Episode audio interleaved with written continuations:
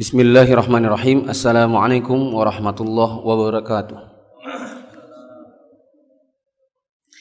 Alhamdulillahi rabbil alamin hamdan yuwafi ni'amahu wa yukafi mazidah kama yuhibbu rabbuna wa yardah. Wa asyhadu an la ilaha illallah wahdahu la syarikalah wa asyhadu anna Muhammadan 'abduhu wa rasuluhu la nabiyya ba'dah. Hadirin jamaah salat Zuhur yang Allah muliakan, pada kesempatan hari ini kita akan kembali melanjutkan pembahasan buku Bimbingan Islam untuk Pemula. Sekarang kita masuk di halaman 13. Dan seperti yang saya sebutkan pada pertemuan pertama kemarin, bahwa karena ini kajian hanya 8 hari, sementara bukunya lumayan banyak babnya, sehingga saya akan jelaskan hanya secara ringkas sekali dan tidak berpanjang lebar, dengan asumsi kajian yang lebih panjang adalah di hari Senin setelah selesai zuhur di masjid ini. Di antara pembatal keislaman yang membuat seorang yang melakukan atau meyakininya menjadi orang yang keluar dari Islam yang ke-17 adalah berpendapat seperti perkataan sebagian sufi bahwa Allah Subhanahu wa taala menyerahkan kunci-kunci semua urusan kepada para wali kutub, semacam pemimpin para wali. Dan ini keyakinan sebagian orang. Ada yang meyakini bahwa lautan itu ada pengaturnya, gunung ada pengaturnya, bumi ada pengaturnya, langit ada pengaturnya. Dan inilah keyakinan sebagian dari orang yang mengatakan diri mereka pengikut ajaran tasawuf. Dan yang seperti ini merupakan bentuk kemusyrikan dan bertentangan dengan firman Allah Subhanahu wa taala, "Lahu maqalidus samawati wal ardh." Allah memiliki kunci-kunci pembendaraan langit dan bumi. Yang artinya bahwa yang mengatur segala urusan di muka bumi, di alam semesta ini adalah Allah Subhanahu wa taala, bukan yang selainnya. Dan kita katakan bahwa keyakinan adanya para wali-wali yang mengatur segala bentuk urusan selain Allah, inilah yang merupakan dasar keyakinan adanya ritual yang ada di negeri kita, seperti memotong kepala kerbau ketika akan panen, kemudian ritual memanggil pawang hujan ketika akan mengadakan suatu acara. Dan yang seperti ini semuanya merupakan bentuk kemusyrikan, dikarenakan persembahan-persembahan yang dilakukan adalah sebenarnya hanya untuk Allah Subhanahu wa taala semata. Pembatal keislaman ini mulai dari 1 sampai 17 mirip pembatal wudu. Jika seorang muslim melakukan salah satu hal tersebut, maka dia harus memperbaharui keislamannya, meninggalkan pembatal-pembatal tersebut dan bertaubat kepada Allah Subhanahu wa taala sebelum matinya. Jika tidak, dia mati dalam keadaan masih melakukan yang seperti ini, maka amalnya akan terhapus dan dia kekal di dalam neraka. Allah Subhanahu wa taala berfirman, "La in asyrakta la yahbatanna 'amaluk wa la takunanna minal khasirin." Jika engkau menyekutukan Allah dengan sesuatu apapun, niscaya akan terhapus seluruh amalmu dan tentu engkau termasuk orang-orang yang merugi. Nah, sekarang kita masuk dalam bab baru, yaitu salat. Allah Subhanahu wa taala berfirman, "Walladzina hum 'ala salatihim yuhafizun." Dan orang-orang yang memelihara salatnya. Allah Subhanahu wa taala berfirman, "Fawailul lil musallin alladzina hum 'an salatihim sahun." Celakalah orang-orang yang salat, yaitu orang-orang yang lalai dalam salatnya. Surat Al-Maun. Artinya melalaikannya dan menunda-nunda pelaksanaannya hingga keluar dari waktunya. Rasulullah SAW mengatakan, "Bagaimana pendapat kalian apabila di depan pintu rumah kalian ada terdapat sebuah sungai, dia mandi di dalamnya 5 kali sehari, apakah ada kotoran di tubuhnya?" Maka para sahabat mengatakan, "Tidak ada." Nabi SAW mengatakan, "Demikianlah perumpamaan sholat 5 waktu. Allah Subhanahu wa taala akan menghapuskan dosa-dosa dengan melaksanakan salat tersebut." Rasulullah sallallahu alaihi wasallam bersabda, "Bainar rajuli wa bainasyirik wal kufri tarkus shalah." Yang menjadi pemisah antara orang musyrik dan orang kafir adalah meninggalkan salat. Maka jamaah yang dirahmati Allah Subhanahu wa taala, ayat-ayat dan hadis-hadis yang kita baca barusan ini menunjukkan bahwa salat itu adalah kewajiban, di mana setiap muslim dituntut untuk menjaganya. Dan barang siapa meninggalkannya secara sengaja, apalagi dengan keyakinan bahwa salat itu tidak wajib, maka dia bukanlah orang muslim Bila KTP-nya KTP Islam, maka statusnya murtad. Dan ini sudah kita jelaskan pada pertemuan kemarin. Siapapun dari kaum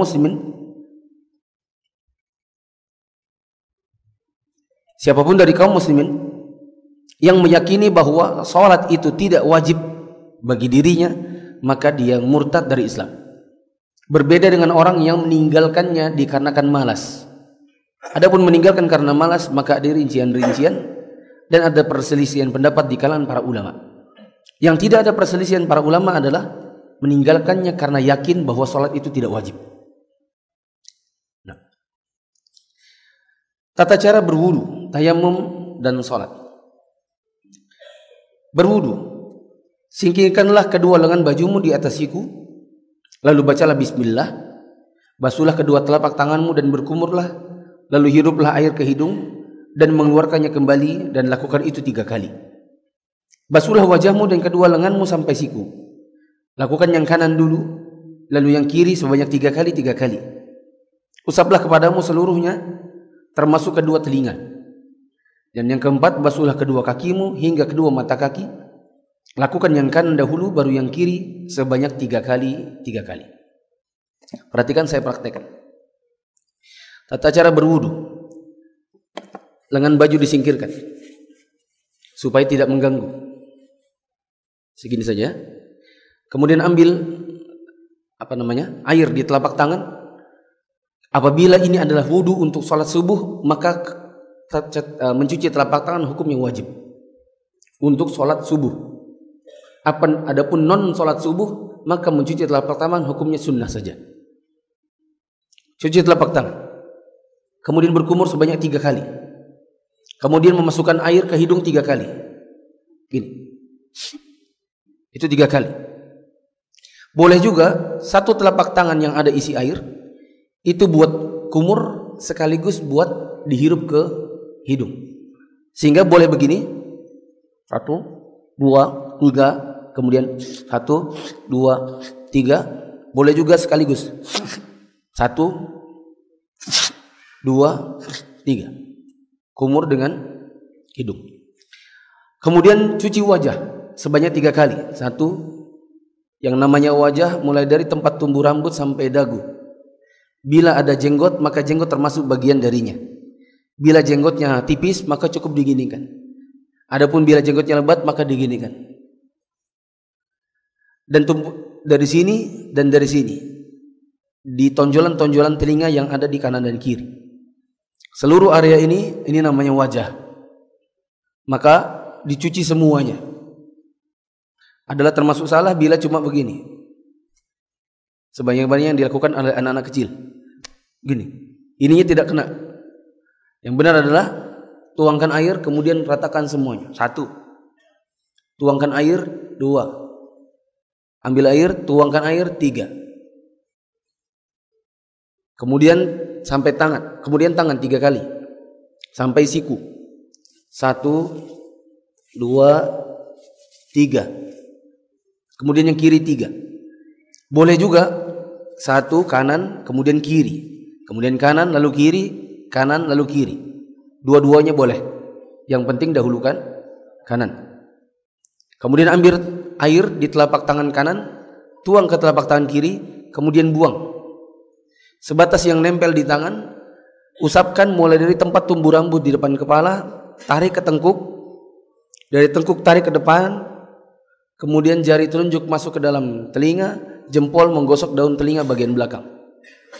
Termasuk yang keliru adalah hanya begini. 1, 2, 3. Yang kebanyakan dilakukan oleh orang awam karena berpedoman pada pelajaran agama dahulu di waktu di SD atau SMP. Kemudian mencuci kaki sebanyak 3 kali. Dan batasnya kaki, anggaplah ini kaki, maka sampai dengan mata kaki. Dari sini ke bawah itu yang wajib dicuci. Disela-sela dengan jari. Telapak tangan, telapak kaki jangan lupa. Tumitnya jangan lupa. Dengan batas sampai mata kaki. Sebanyak 3 kali. Kemudian kaki yang kiri 3 kali. Boleh pula, cuman lebih repot. Kanan kiri, kanan kiri, kanan kiri. Kalau tangan lebih mudah. Adapun kaki digonta-ganti, kerepotan. Wallahu a'lam, itulah wudu. Sekarang tayamum. Jika seseorang tidak bisa bersuci dengan air, misalnya karena sakit, atau dia khawatir mencederai dirinya atau anggota badannya, atau dia takut akan timbul penyakit, maka diperbolehkan baginya untuk tayamum. Saya tambahkan yang nggak ada di sini, termasuk bila ada air tapi airnya nggak bisa dijangkau. Ada air tapi airnya tidak bisa dijangkau. Misalnya satu-satunya sumber air ketika itu adalah sumur. Kemudian timbanya nyemplung. Dan gak bisa digapai airnya. Sudah mencoba mencari tali dan lain-lain gak ketemu. Dan hampir habis waktu sholat belum ketemu ember untuk menimba air. Maka boleh baginya untuk bertayamum. Bagi juga misalnya bagi orang yang sakit di atas ranjang di rumah sakit. Kemudian dokter bilang jangan kena air. Misalnya karena cacar atau karena luka bakar, diperbolehkan baginya untuk tayamum. Mari kita baca. Caranya adalah pertama, berniat untuk menghilangkan hadas.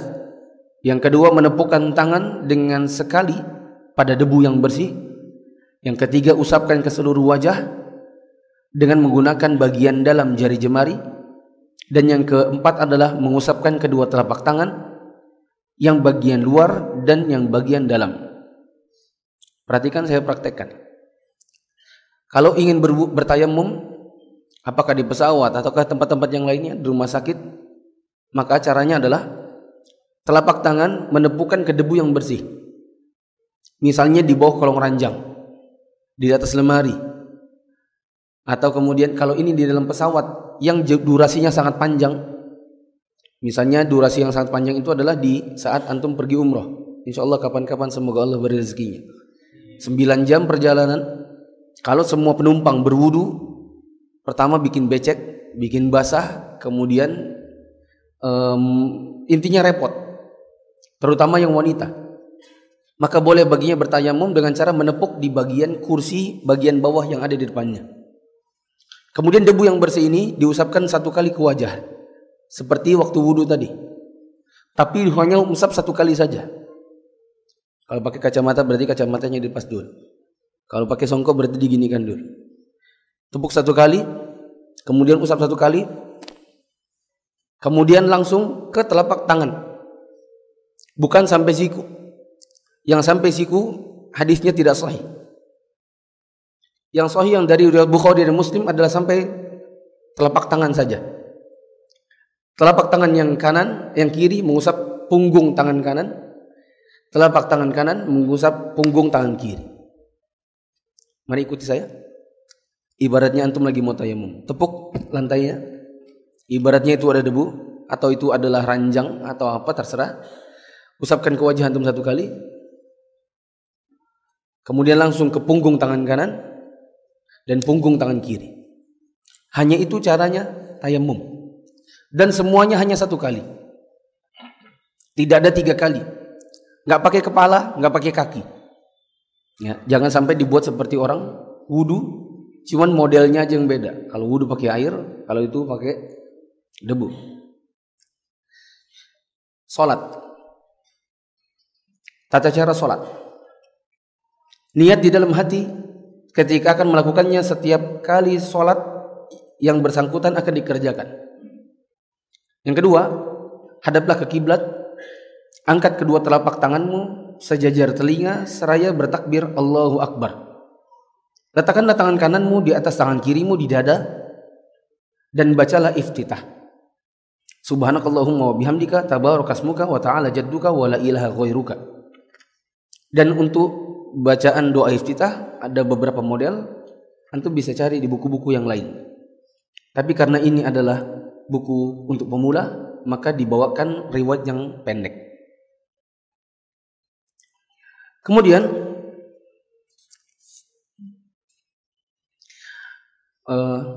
rakaat pertama bacalah ta'awudz dengan sir, yaitu bacaan a'udzubillahi minasyaitonirrajim. Di buku ini dibawakan yang lebih panjang, tapi enggak apa-apa kalau ambil yang pendek saja. Setelah itu baca bismillahirrahmanirrahim, baik dengan keras maupun dengan pelan, dua-duanya benar. Boleh begini. Bismillahirrahmanirrahim. Alhamdulillahi rabbil alamin. Boleh juga. Auzubillahi minasyaitonir rajim. Bismillahirrahmanirrahim. Alhamdulillahi rabbil alamin. Bismillah boleh pelan, boleh keras. Tetapi riwayat dari Nabi lebih banyak atau dominan yang pelan ketimbang yang keras. Kemudian baca Al-Fatihah. Saya kira langsung saja. Setelah baca Al-Fatihah, lalu baca Amin. Halaman 19 paling atas. Lalu bacalah Amin. Amin itu artinya, Ya Allah kabulkanlah. Kemudian baca Bismillahirrahmanirrahim. Dilanjutkan dengan membaca surat atau potongan ayat. Yang penting dibaca secara utuh satu ayat. Ya. Yang ketiga, angkatlah kedua tanganmu dan bacalah takbir Allahu Akbar. Lalu rukuklah. Dan ruku itu tempat tangannya adalah di atas lutut. Bukan di paha, bukan pula di tulang kering. Sebagian kaum muslimin ada yang kalau dia sholat dan ruku, maka telapak tangannya di paha, sehingga dia semi berdiri. Ada pula yang meletakkan tangannya di tulang kering, sehingga dia seperti semi sujud. Dan yang benar adalah Nabi SAW apabila beliau ruku, maka punggung beliau lurus, dan apabila diletakkan air di atas punggung beliau, maka airnya tidak tumpah. Nah, maka dan ini tidak bisa terlaksana kecuali dengan meletakkannya di lutut. Ada kesalahan yang lain, saya sering perhatikan. Sebagian orang tangannya memang di lutut, tapi sikunya membengkok, menekuk. Sehingga meskipun tangannya di lutut, ketika sikunya membengkok, dia tetap saja membungkuk. Ya, saya bertemu dengan salah seorang ikhwan di satu minggu yang lalu. Saya suruh dia berdiri, coba antum berdiri. Antum kalau lagi ruku, orang kepalanya di sini, antum di bawah. Coba saya mau lihat antum berdiri ruku bagaimana. Sebelum dia praktekkan, saya lihat ini letak kesalahannya. Tangan memang di lutut, cuman siku antum tekuk. Begini ya. Ininya memang di lutut, tapi sikunya di gini. Salah. Yang benar adalah ditutut dan ininya lurus. Tidak dipengkokkan, punggungnya diluruskan.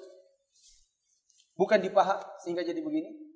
Bukan pula di betis sehingga begini. Tapi di lutut dengan sikunya diluruskan. Sambil membaca Subhana Rabbiyal Azim sebanyak 3 kali. 1 kali juga boleh. Kemudian kemudian angkatlah kepala dan kedua tangan seraya membaca Sami Allahu liman hamidah, Allahumma rabbana walakal hamdu. 5, bacalah takbir dan sujud. Letakkan kedua telapak tangan, dahi, hidung, jari jemari dari kedua kaki di tanah dengan menghadapkannya ke arah kiblat. Yang perlu distabiloi, digarisbawahi kata-kata hidung. Karena sebagian kaum muslimin ada yang kalau sujud hidungnya nggak nempel. Sementara Nabi SAW pernah mengatakan, umirtu an asjudali ala sab'ati a'dha'. Aku diperintahkan untuk sujud di atas 7 anggota badan. Dan beliau jempol dengan telunjuknya menunjuk dengan 1 kali. Kata beliau 1. Begini menunjukkan bahwa maksudnya beliau adalah jidat dengan hidung dua-duanya harus nempel. Kata guru saya Syekh Salifozan Al-Fozan, kata beliau siapa yang mengangkat dengan sengaja hidungnya dan tidak mau menempelkannya maka sholatnya batal. Dikarenakan sujud tidak sempurna dan sujud merupakan rukun. Rukun bila tidak dikerjakan dengan sempurna maka batal sholatnya. Kemudian membaca Subhana Rabbiyal A'la saat sujud 3 kali, 1 kali juga boleh. Yang penting baca. Yang ke-6, angkatlah kepala seraya bertakbir, lalu duduk. Letakkan kedua tangan di atas kedua lutut sambil membaca Rabbighfirli. Perhatikan jamaah, ini semua bacaan yang dicantumkan di buku ini semua yang versi pendek. Namanya juga apa? Bimbingan Islam untuk pemula. Saya kemarin bilang ibaratnya antum itu baru masuk Islam diajarin Islam. Sehingga bacaan yang dibawakan di sini versi yang pendek-pendek.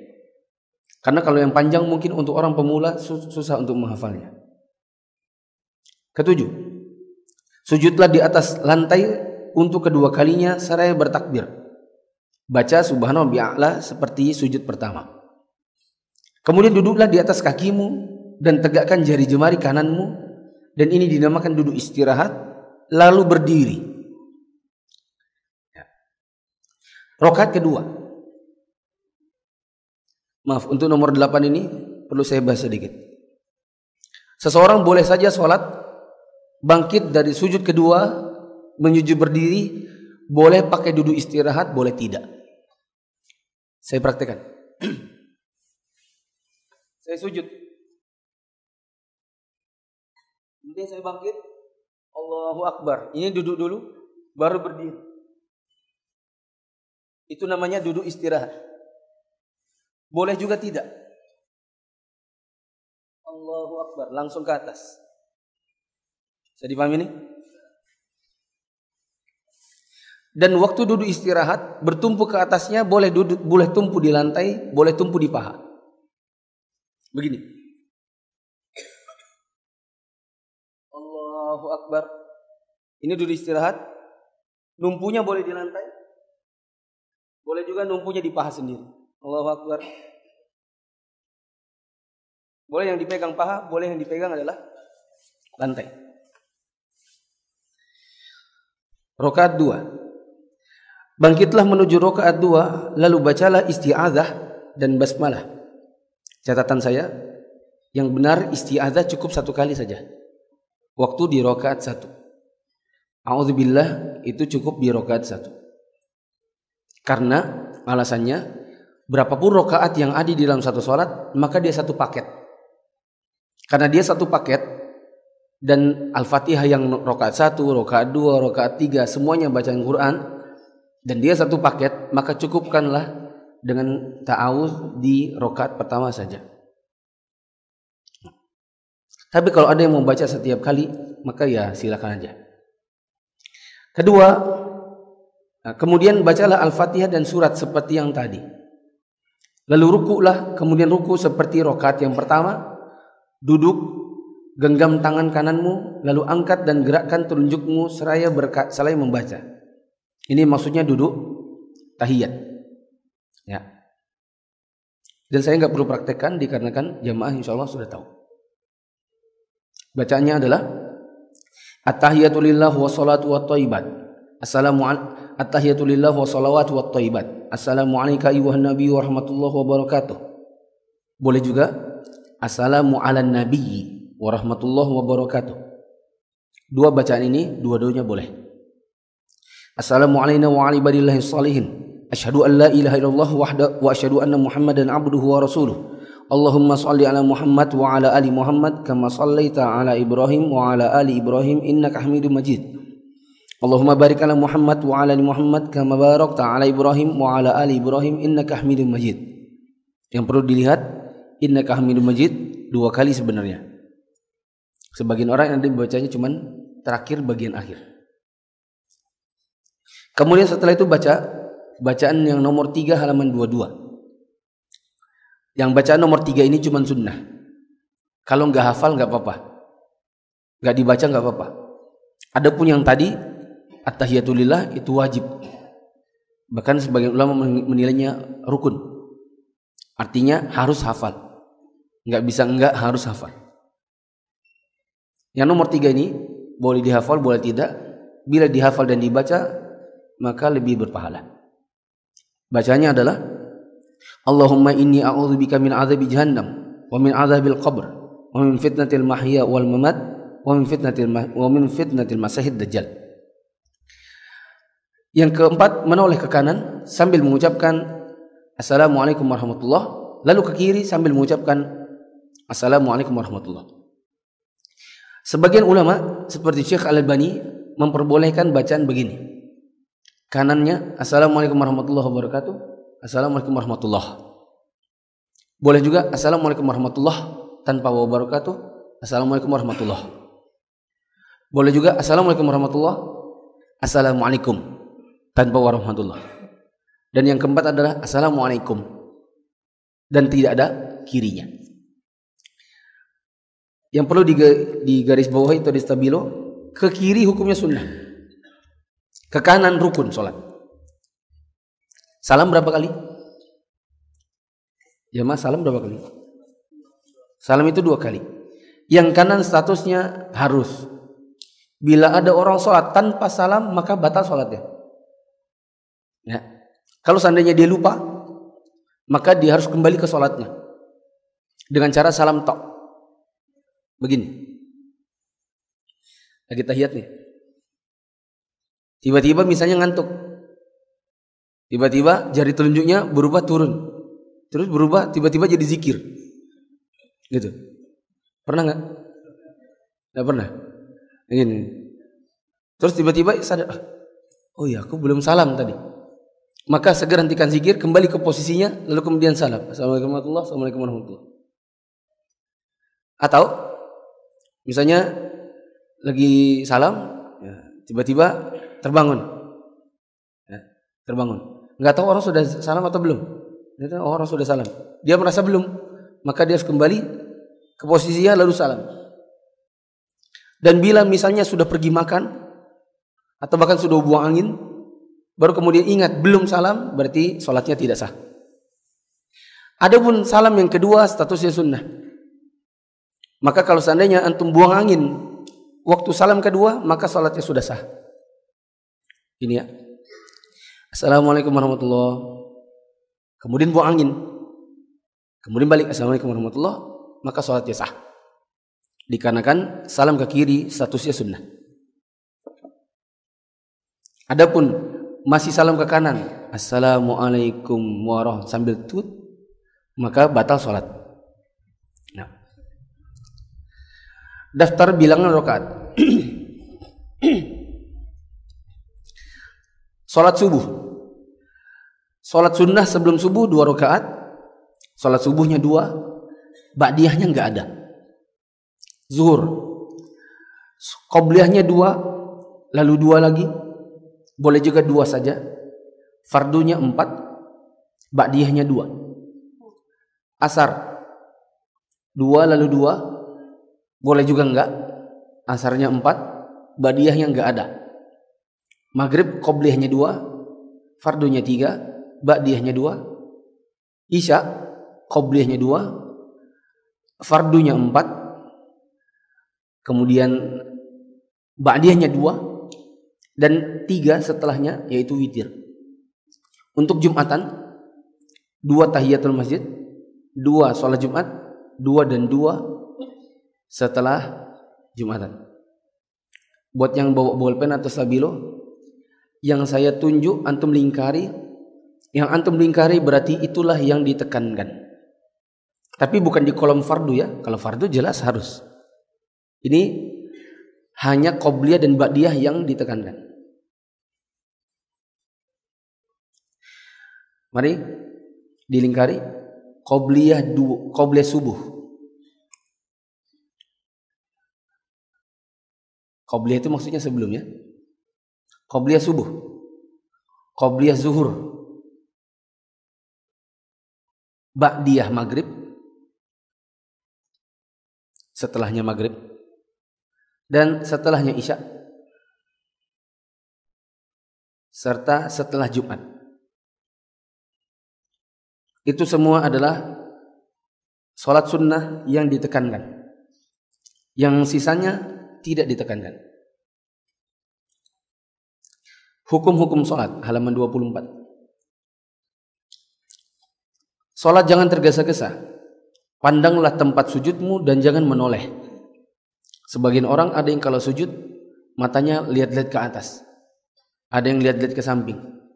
Ada yang baca-bacaan di depannya. Seperti baju bola. Dibaca. Atau sarung gajah duduk. Ya, dia sibuk matanya. Atau kalau di depannya pakai baju batik, matanya ngikuti lurik-lurik batiknya. Ya. Supaya terhindar dari itu semua, maka pandang ke tempat sujud. Ada juga orang yang noleh jam tangan, sedikit-sedikit noleh jam tangan, apalagi kalau taraweh. Dikit-dikit sambil sholat noleh jam tangan. Yang kedua, bacalah surat apabila engkau tidak mendengar imam. Bila engkau mendengar imam berarti cukup dengarkan. Ketiga, sholat fardu Jumat dilaksanakan 2 rakaat dan tidak dikerjakan kecuali di masjid setelah khutbah. Di masjidnya coret. Ada kata-kata di masjid dicoret. Karena pendapat yang lebih kuat, wallahu alam, bahwa Jumatan tidak harus di masjid. Jumatan dia lebih bebas. Yang penting ada khotib dan ada jamaahnya.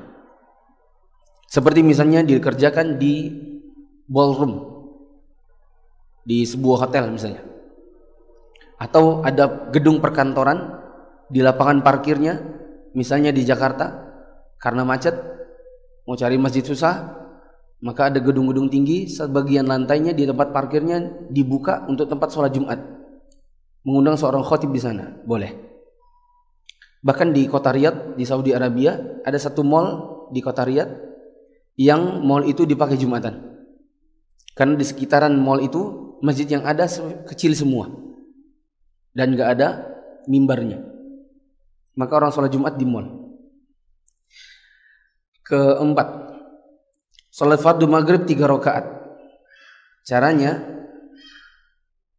sholatlah 2 rakaat dulu seperti sholat subuh.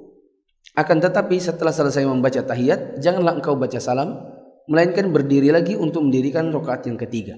Saya kira ini saya pun nggak perlu bahas ya, karena insya Allah antum tahu. Untuk yang baru masuk Islam, maka kan tinggal ngikuti aja. Kalau belum hafal kan, pokoknya ikuti aja orang di sebelah-sebelahnya. Nanti lama-lama insya Allah hafal. Nomor 7 langsung. Jika Anda menjadi makmum masbuk, yaitu Anda ketinggalan, orang sudah duluan sholat, maka berdirilah membaca takbir Allahu Akbar meskipun imam sudah ruku, lalu takbir, lalu ruku. Begini, imam lagi ruku, antum datang, tak. Maka jangan langsung ruku, tapi takbir dulu Allahu Akbar. Apakah tangannya harus gini ataukah langsung saja? Jawabannya begini lebih utama.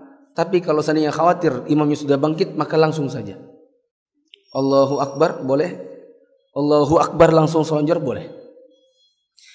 Imam lagi sujud, antum datang, Allahu Akbar, langsung sedekap dulu boleh, langsung sujud boleh. Tapi jangan begini. Dia lagi sujud, Allahu Akbar, Allahu Akbar, Allahu Akbar, Allahu Akbar, Allahu Akbar. Ya. Sebagaimana yang banyak dikerjakan oleh sebagian anak-anak kecil yang kepengen, yang belum tahu tentang tata cara masbuk. Bahkan di Samarinda ada sekelompok ibu-ibu yang saya ketahui, mereka kalau masbuk begitu juga. Jadi ngejar sistemnya. Yang benar adalah posisinya imam langsung ikuti. Ya. Begini. Kalau imam lagi ruku, Allahu Akbar, langsung ruku. Sempat sama-sama, maka itu sudah 1 rakaat. Tapi kalau Allahu Akbar, antum ruku, dia bangkit, maka tidak bisa dihitung 1 rakaat. Kalau dia lagi sujud, ini jangan harap dihitung 1 rakaat. Itu tidak terhitung 1 rakaat. Patokan dapat 1 rakaat adalah kalau dia ruku. Tapi bukan berarti setelah berilmu, oh saya baru tahu, terus setiap dapat imam lagi ruku antum langsung lari ya. Nomor 8. Belum selesai tadi. Jika Anda dapat menyertai imam di saat imam masih ruku, maka Anda dapat 1 rakaat. Tetapi jika imam sudah bangkit dari ruku dan Anda belum ruku, maka Anda tidak bisa hitung 1 rakaat. Jika Anda tertinggal dari imam 1 rakaat atau lebih, maka ikutilah dan sholatlah bersama imam. Setelah imam salam, maka Anda tidak boleh salam, tetapi Anda berdiri untuk menyempurnakan yang tertinggal. Imam rakaat 2, berarti antum ketinggalan 1. Antum masuk, dia sujud. Berarti antum masuk, Allahu Akbar, ikut sujud. Nanti setelah selesai dia salam, Assalamualaikum warahmatullahi, Assalamualaikum warahmatullahi. Antum kan kurang satu, maka bangkit tambah satu. Kemudian salam sendiri. Kalau dia lagi dua, berarti dia rokaat dua, rokaat satu, berarti antum kalau dia rokaat tiga, berarti antum kurang dua. Jika janganlah sholat tergesa-gesa karena dapat membatalkan sholat. Rasulullah SAW pernah melihat orang yang tergesa-gesa dalam sholatnya, maka beliau bersabda, irji' fasholli fa innaka lam tusalli. Ulangi sholatmu, engkau belum sholat. Setelah yang ketiga, orang itu mengatakan, ya Rasulullah, ajarilah aku. Maka Nabi SAW mengatakan, irka' hatta tatma'inna raki'an, summa rfa' hatta tastawiya qa'iman, summa sujud hatta tatma'inna sajida. Sumarfa'ata tatma'inna jalisa. Rukuklah sampai kamu tenang. Bangkit sampai kau tegak berdiri. Sujud sampai kau tenang. Duduk sampai kau tenang. Maka kalau ada orang sholat sangat gembut tanpa ketenangan, tanpa tumainah, maka sholatnya batal. Yang biasanya dikerjakan seperti ini adalah dalam tarawih yang 23. Yang salah bukan 23-nya. Yang salah adalah ngejar waktu demi 23 lalu kemudian ngebut dan sholat tanpa tumakninah. Ke-10, jika anda lupa mengerjakan sesuatu dari kewajiban sholat seperti lupa duduk tahiyat awal atau ragu dalam jumlah rakaat yang telah dikerjakan, maka ambillah jumlah yang sedikit dan sujudlah dua kali di akhir sholat lalu salam. Ini disebut dengan sujud sahwi. Tapi pembahasan sujud sahwi ini bila kita detailkan minimal butuh 3 jam. Tapi ini butuh sekarang cuma 3 menit. Ya, 3 jam mau diringkas jadi 3 menit. Maka saya katakan antum pasti akan butuh untuk lebih mengetahui detail tentang sujud sahwi. Tapi secara umum begini. Saya punya daurah di Jakarta, saya bahas 2,5 jam. Judulnya 20 kesalahan di dalam sholat.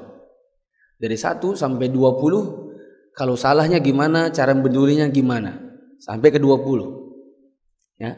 Tapi saya ambilkan sedikit aja dari yang 20 itu. Banyak orang yang melakukan seperti ini. Sujud rokaat 2. Sujud 2 rokaat 2. Harusnya kan setelah ini duduk. Tiap dia kebablasan, dia malah berdiri. Ya kan? Maka kalau kebablasan, Allahu Akbar, terlanjur, baru setengah berdiri, tiba-tiba ingat atau diingatkan, duduk kembali. Bila sudah terlanjur berdiri tegak sempurna, maka jangan kembali. Lanjutkan saja. Tapi nanti di akhir, sujud sahwi, 2 kali sujud sebelum salam. Paham? Model yang lain adalah, misalnya sholat zuhur, harusnya rokaatnya 4, waktu dia sujud 2 rakaat 4, dia malah terlanjur berdiri. Allahu Akbar. Orang bangkit, dia diingatkan kelebihan rakaatnya. Maka yang harus dilakukan adalah duduk di posisi apapun.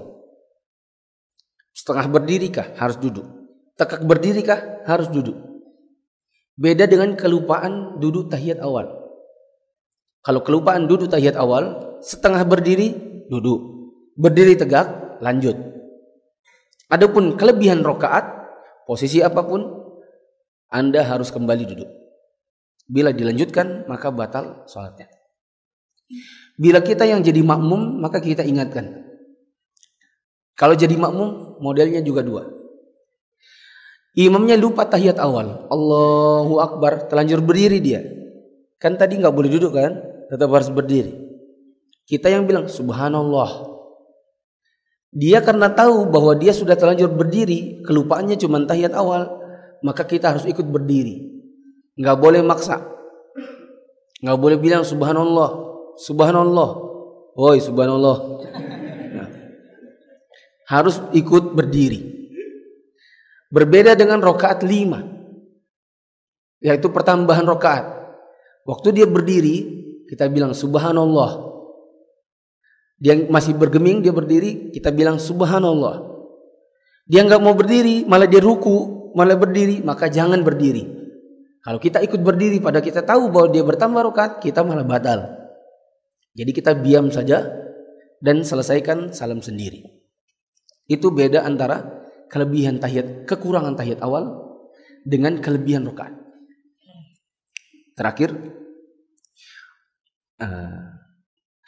nomor 11. Jangan banyak bergerak dalam sholat karena menghilangkan kekhusyuan dan terkadang membatalkan sholat jika dilakukan berulang kali karena sesuatu yang bukan terpaksa. Coba lihat, bergerak dalam sholat. Bergerak dalam sholat yang memang gerakan sholat ya udah, nggak ada masalah. Gerak ruku, gerak i'tidal. Bergerak yang bukan gerakan sholat, bila karena kebutuhan maka boleh. Usahakan jangan banyak-banyak. Misalnya garuk. Garuk itu kan butuh. Satu. Antum sholat di tempat yang banyak nyamuk ya. Dia gigit di pipi. Satu. Gigit tangan. Dua. Tiga. Terus kaki antum digigit juga di betis. Kaki antum angkat gini-gini ya kan. Ya. Itu gak masalah. Bila memang butuh. Ada gerakan yang tidak butuh. Gerakan yang tidak butuh. Maka ini satu kali tidak membatalkan sholat. Bila sering-sering bisa membatalkan sholat. Misalnya lihat jam tangan.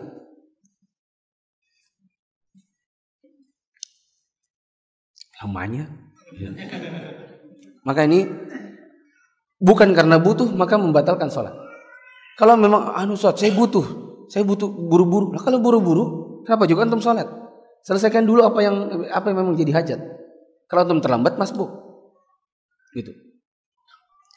Ada yang sekali saja meskipun dia nggak butuh dan satu kali aja antum melakukan maka langsung membatalkan, yaitu menoleh 180 derajat ke belakang berbalik, maka ini membatalkan sholat. Adapun menoleh ke kiri sedikit, ke kanan, misalnya antum mampir di sebuah masjid yang masjidnya itu aneh gitu, atau banyak tulisannya, banyak gambarnya, lihat-lihat ke atas. Maka ini sesekali antum berarti tercuri oleh syaitan. Pandangan antum sempat dicuri oleh syaitan sekali, nggak masalah. Tapi sering-sering maka membatalkan sholat. Ada lagi gerakan yang dalam rangka kesempurnaan sholat. Maka ini dilakukan beberapa kali pun boleh.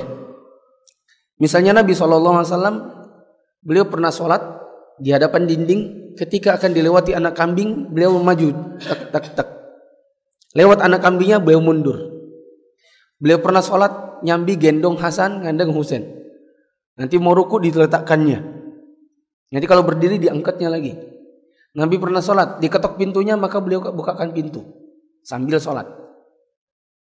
Maka yang semakna dengan ini misalnya, antum sholat, anak antum bayi pegang pisau. Antum khawatir dia melukai dirinya sendiri, antum bergerak ambil pisaunya, boleh.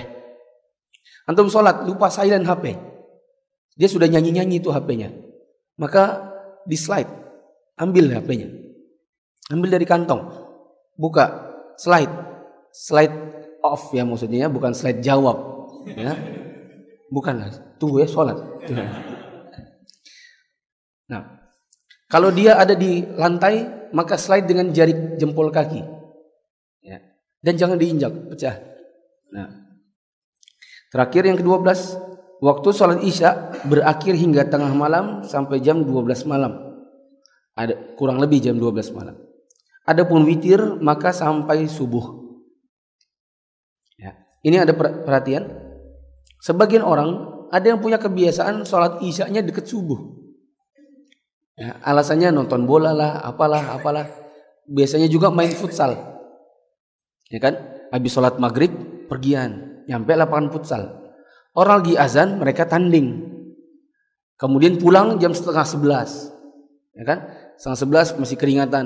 Ya, habis itu udah tidur aja dulu. Nanti sebelum subuh baru sholat isya. Maka orang seperti ini berdosa.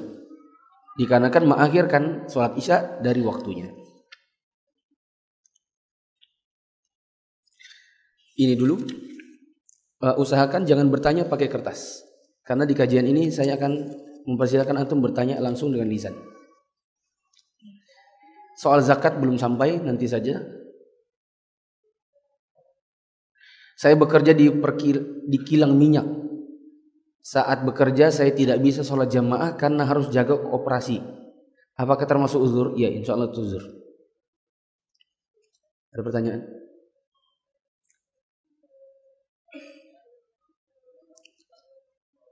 Nggak dengar. Kalau ruku ngadap mana? Sebagian orang ngadap jempol kakinya. Ikuku panjang-panjang. Ya. Ada yang hadap lututnya. Dan yang benar adalah hadap tempat sujudnya. Waktu ruku, mata itu ke tempat sujud.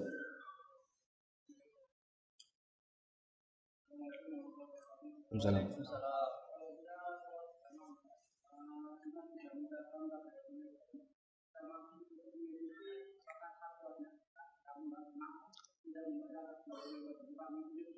Ulang Pak, ulang.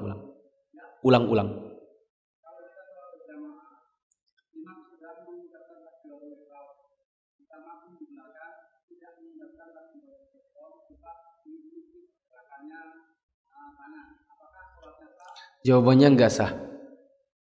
Takbiratul ihram merupakan rukun salat yang pertama. Rukun salat pertama adalah takbiratul ihram. Maka seseorang harus mengucapkan Allahu Akbar, takbiratul ihram. Tidak cukup dengan berbekal bacaan imam tok. Makanya tadi kita bilang kalau orang masbuk saja terlambat, dia nggak boleh langsung selonjor.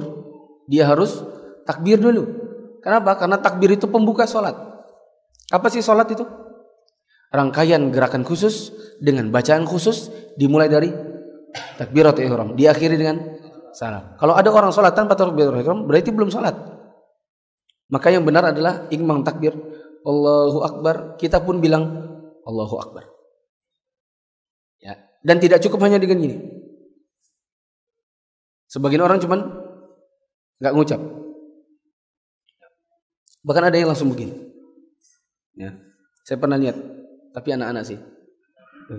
Langsung begini. Ada lagi?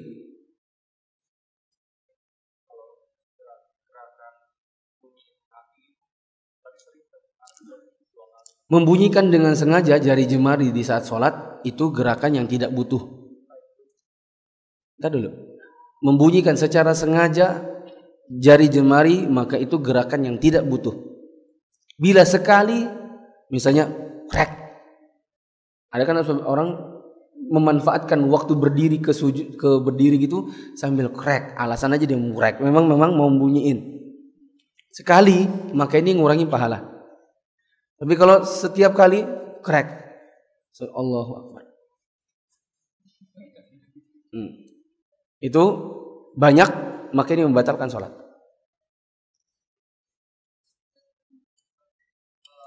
Ketika bangkit dari tahiyat kedua, tahiyat pertama, sujud kedua, bangkit dari tahiyat pertama. Tahiyat awal. Iya, tahiyat awal. Mau bangkit ke berdiri.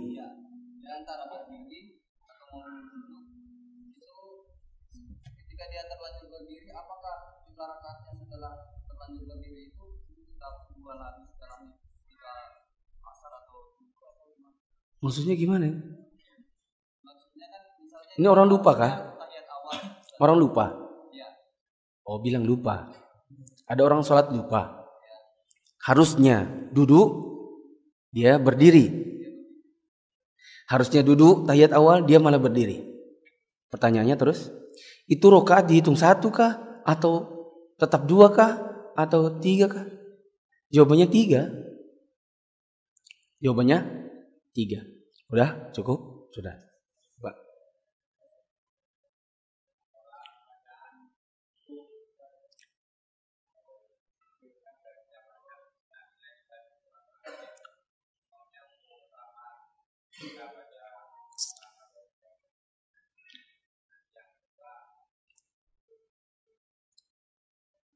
Diganti-ganti.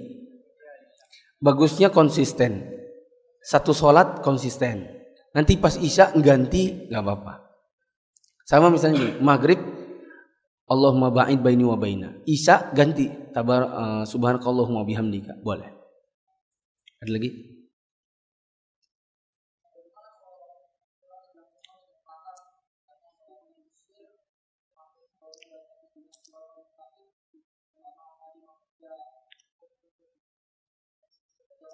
kita agak terlambat sehingga imam sudah Allahu Akbar ruku, kita baru ihdinas shiratal mustaqim. Kita lanjutin kah atau kita ikut ruku kah? Itu pertanyaannya. Jawabannya ikut ruku. Ikut ruku. Dikarenakan imam itu dijadikan untuk diikuti, adapun tidak sempurna Al-Fatihah sudah tercukupi dengan bacanya dia, dan kita meninggalkan Al-Fatihah yang tersisa dikarenakan faktor uzur, yaitu mengikuti imam.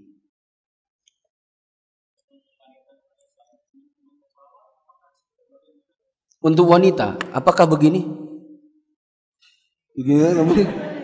Nah, maka jawabannya enggak usah. Wanita untuk kepala dari tempat tumbuh rambut sampai tengkuk. Dah. Kalau maunya begini boleh. Adapun begini terus gini kan lagi, gini lagi. Coba. Enggak dengar. Ketinggalan ruku di rokaat 2. Imam sudah terlanjur bangkit. Oh, kita Allahu Akbar. Oh, kita baru meruku dia berdiri. Jawabannya antum berdiri aja. Karena antum ikut ruku sekalipun nggak dihitung 1. Kita baru terhitung 1 kalau apa? Rukunya sama-sama. Allahu Akbar. Kita baru Allahu Akbar. Dia sudah berdiri. Perlukah kita gini juga baru begini? Jawabannya enggak perlu. Dia berdiri, kita berdiri saja. Karena sekalipun kita mau ruku, toh enggak dihitung 1 rakaat. Iya, karena kan belum dihitung 1 rakaat. Berarti harus nambah 1.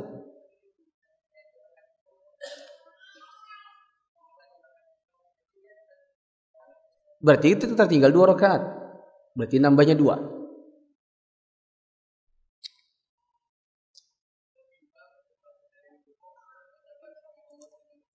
Imam kan sami Allahu liman hamidah, terus kita ini orang balakal hamdukah atau sami Allahu liman juga kah? Ya, sudah. Sami Allahu liman hamidah itu sepakat para ulama wajib bagi yang sholat sendiri dan yang jadi imam. Sami Allahu liman hamidah wajib bagi orang sholat sendiri dan imam.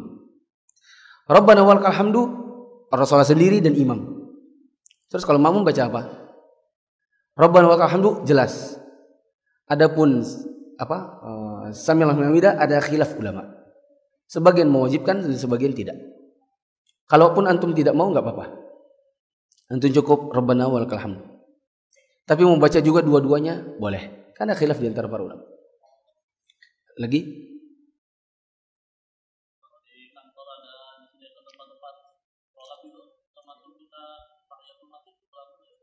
Apakah ada tahiyatul masjid di musola kantor? Tidak ada. Dia baru ada di tempat yang masjid.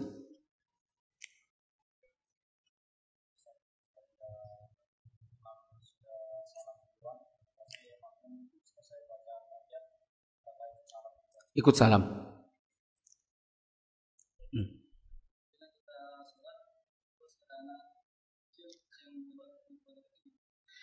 Kita lagi sholat, anak kecil lewat depan kita. Kita apakan dia? Tepes, jegal, sliding. Pertama tergantung antum jadi apa. Kalau antum salat sendiri atau jadi imam, iya antum tahan. Kalau antum jadi makmum, maka biarkan saja. Karena sutroh imam, sutrohnya makmum. Kalau antum jelas sudah ya. Kalau antum imam dan salat sendiri, maka tahan dia. Kalau antum jadi makmum, enggak usah ditahan. Selesai kan sudah? Sekarang caranya gimana? Maka tergantung tinggi badannya. Ya. Kalau anak-anaknya agak tinggi dikit, jadi jalan segini. Kalau mungkin dia agak pendek dikit, gini kan, di dekat-dekat dadanya. Jangan pakai kaki, nanti jatuh dia. Nah. Ditabang kata orang, jangan ditabang. Ada lagi? Pas 13 terakhir sudah, 13.30.